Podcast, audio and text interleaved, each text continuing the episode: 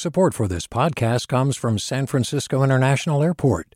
At SFO, you can discover award winning flavors and unique shops all before takeoff. Learn more about what's at SFO at flysfo.com. Hey there, this is Brittany Luce from NPR's It's Been a Minute. KQED's podcasts like The Bay, Bay Curious, Mindshift, Right Nowish, and more all tell the stories of the Bay and beyond with reliable, human centered journalism. They aim to inspire, make you think, entertain, and expand your understanding of the place you call home. Here's how you can support podcasting at KQED. Showing your support is easy, and you can join Brittany in supporting KQED Podcast too at donate.kqed.org slash podcast. That's donate.kqed.org slash podcast. From KQED. I'm Erica Cruz Guevara, and welcome to The Bay, local news to keep you rooted. Okay, so recently, MarketWatch senior reporter Levi Sumagaysay was scrolling through Twitter. I follow obviously a bunch of people who I think are smart um, and who tweet a lot of stories that pertain to my beat, which is the gig economy. And one of those smart people, UC Hastings professor Veena Dubal, tweeted this thing that really piqued Levi's interest. It was a link to this proposal that has already been filed with the state attorney general's office that would basically ask California voters this November whether they'd like to gigify the healthcare industry. What went on in your mind when you learned of this potential effort to gigify healthcare work? I was not surprised. From covering the gig economy for the past several years now, um, I have found that uh, there are many industries waiting to sort of apply this model which is to shift a lot of the burden to the worker as opposed to the companies that rely on those workers. When Proposition 22 passed in California in 2020, venture capitalists vowed to take this model of precarious, uninsured contract work to other states and industries. And now someone is trying to make this happen for healthcare too. Today, the proposal to gigify healthcare work.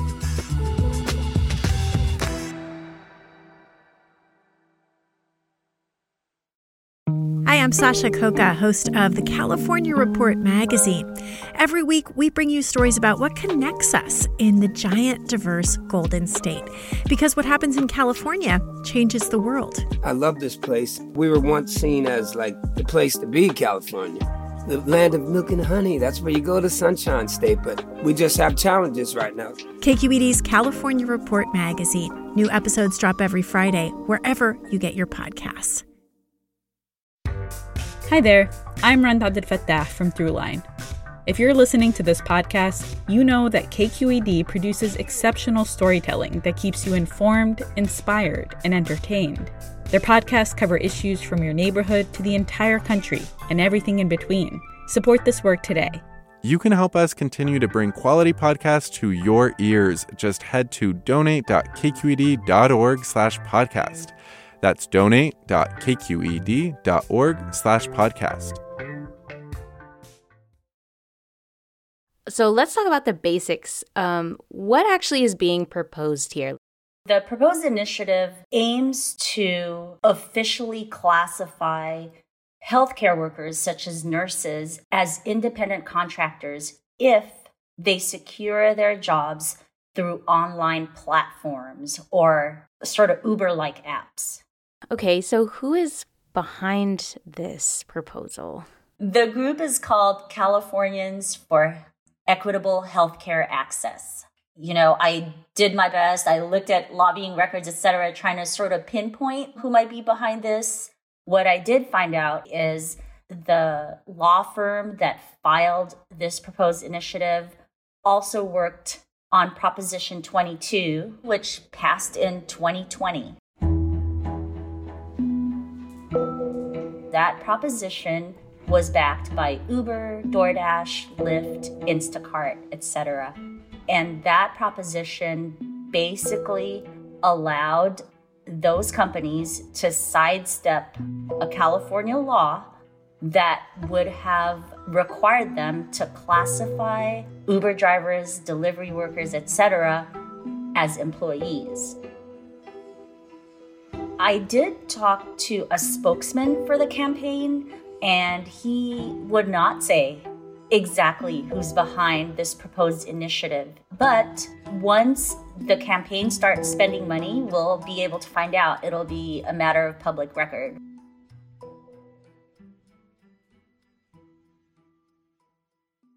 I want to talk more about how this might work exactly. What kind of healthcare workers are we talking about? Like, who would be affected? What's the range? There is a big range, um, at least according to the initial filing of this proposed initiative. It does include RNs, you know, registered nurses. Basically, it would include anyone who is licensed or overseen by like the board of dental hygienists or the board of occupational therapists, um, even veterinary assistants, or anyone oh, wow. basically that works in a healthcare setting that is at the level of a nurse or below, like not doctors. Okay, so why are these jobs the ones being targeted and who could stand to benefit from this? I think these jobs are being targeted because, for the most part, they're shift work, right? And shift work is, I guess you could say, easier to gigify. It, it can be on demand work. A lot of them are W 2 workers, meaning they're officially classified as employees. They're entitled to benefits.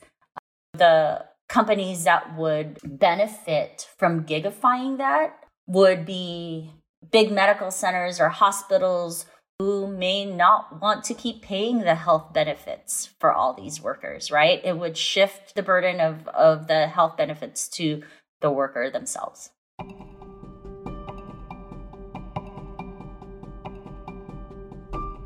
I think that at first it might be very attractive to some nurses to be able to be quote unquote free agents. But I want to also bring up the fact that part of the reason that this proposal is is has been submitted is that there has been an uptick in startups that are saying they are the new staffing agencies. They're like an Uber for staffing agencies, right? You can find your next nursing contract online. You don't even have to talk to a person or a recruiter. They are backed by venture capital money. What are the people behind this proposal saying so far about why they think this is a good idea? Did the spokesperson say anything about that at least? Yes. He said that there is a healthcare crisis going on, there's a labor shortage, and there's not enough staff to fill the need uh, for nurses, etc., especially during this pandemic. And he says that the proposal would ensure that healthcare needs will be taken care of. Uh, you know, so he's trying to paint in the best possible light, of course. We have heard a lot about workers being burned out, and, and especially healthcare workers during the pandemic. And some of them will probably want jobs later on, and maybe being independent of a certain hospital will be attractive to them, right? Work when they want. Are the healthcare workers that you're talking to into this idea? One common thread from the people that I talked to is they said healthcare workers are taking care of the sick. They themselves need to be taken care of. And, you know, taking benefits away from them, which is what, you know, people see this initiative doing, is not the way to go. I also talked to the nurses union. Uh, they're the SEIU UHW. They represent uh, California healthcare workers. What they said was they thought this was a really bad idea, especially in the middle of the pandemic when nurses are already burned out, when there is already sort of a staffing crisis. So they're basically saying the opposite of what the pushers of this initiative are saying. And I know that that this claim that I think makes gig work so attractive that you'll have this flexibility, you could be your own boss, was really attractive to many Uber drivers for a long time. But now I feel like we know a little bit more about what that has actually meant for them. Can you talk a little bit about that? What the impact of, of gig work has had on these drivers and how you're thinking about that in the context of like healthcare work? Well, Prop 22 came with a promise that these gig workers, these drivers would make more money, supposedly, and that they would be entitled to health care benefits, which they hadn't had before. Since 2020, there have been studies that have shown that that hasn't really been the case. For one, many of them haven't made enough to get their own health care and therefore they qualify for Medi-Cal in California.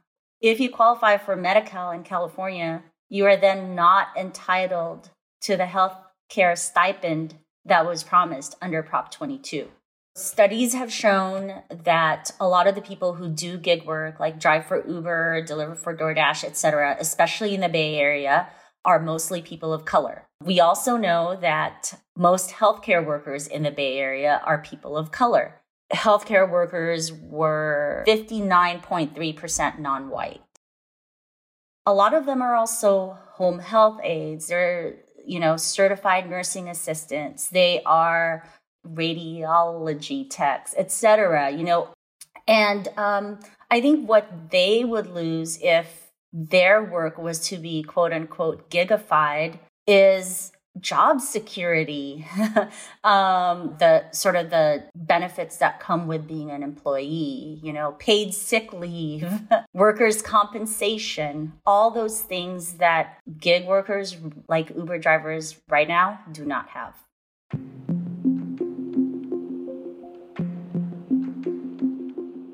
Okay, so it sounds like a lot needs to happen before this question even qualifies for the ballot. And this is still pretty early on in the process. Uh, but why do you think it's important to start talking about this right now? I think it's important to pay attention to what the future of work is going to look like. You know, this could go beyond just nursing or healthcare. There are venture capitalists out there who have talked about applying the gig work model to lots of different industries. Number two, as we saw in the Prop 22 campaign, the backers of this initiative could possibly pull out all the stops and throw everything at it to where the voters may be confused or may not realize exactly what they're voting for.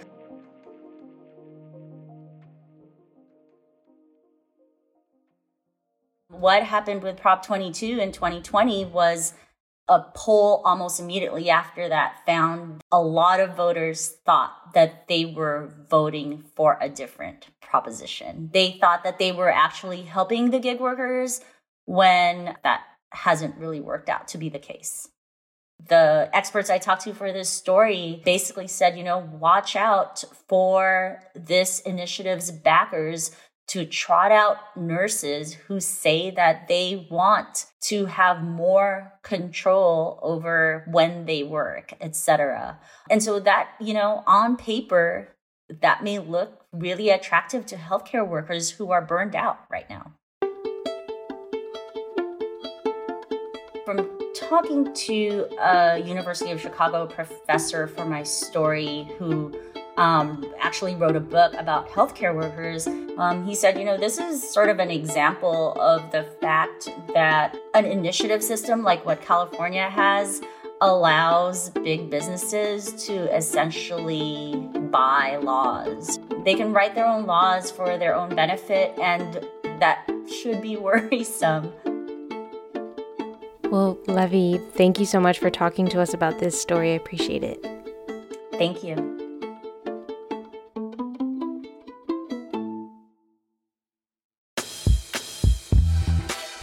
Levi says one important thing to note going forward is that unlike Uber and Lyft drivers, nurses have a strong union.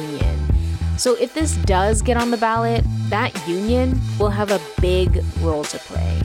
So that is a very important distinction. So I would think that in this case, the nurses union would put up a bigger fight. Thanks again to Levi Sumagaysay, a senior reporter with MarketWatch. We'll leave a link to her story in today's show notes. This episode of The Bay was produced and cut by me, Erica Cruz Guevara, and Alan Montecillo, who edited me and scored this episode. If you like this episode of The Bay, I want to point you back to our previous coverage of Prop 22, which I think can give you a better sense of what could actually happen if the backers of this idea to gigify healthcare are successful at getting this on the ballot. I'll leave you a link to that in our show notes. The Bay is a production of member supported KQED. You can connect with me and Alan on Twitter at The Bay KQED. I'm Erica Cruz Guevara. Peace out, y'all.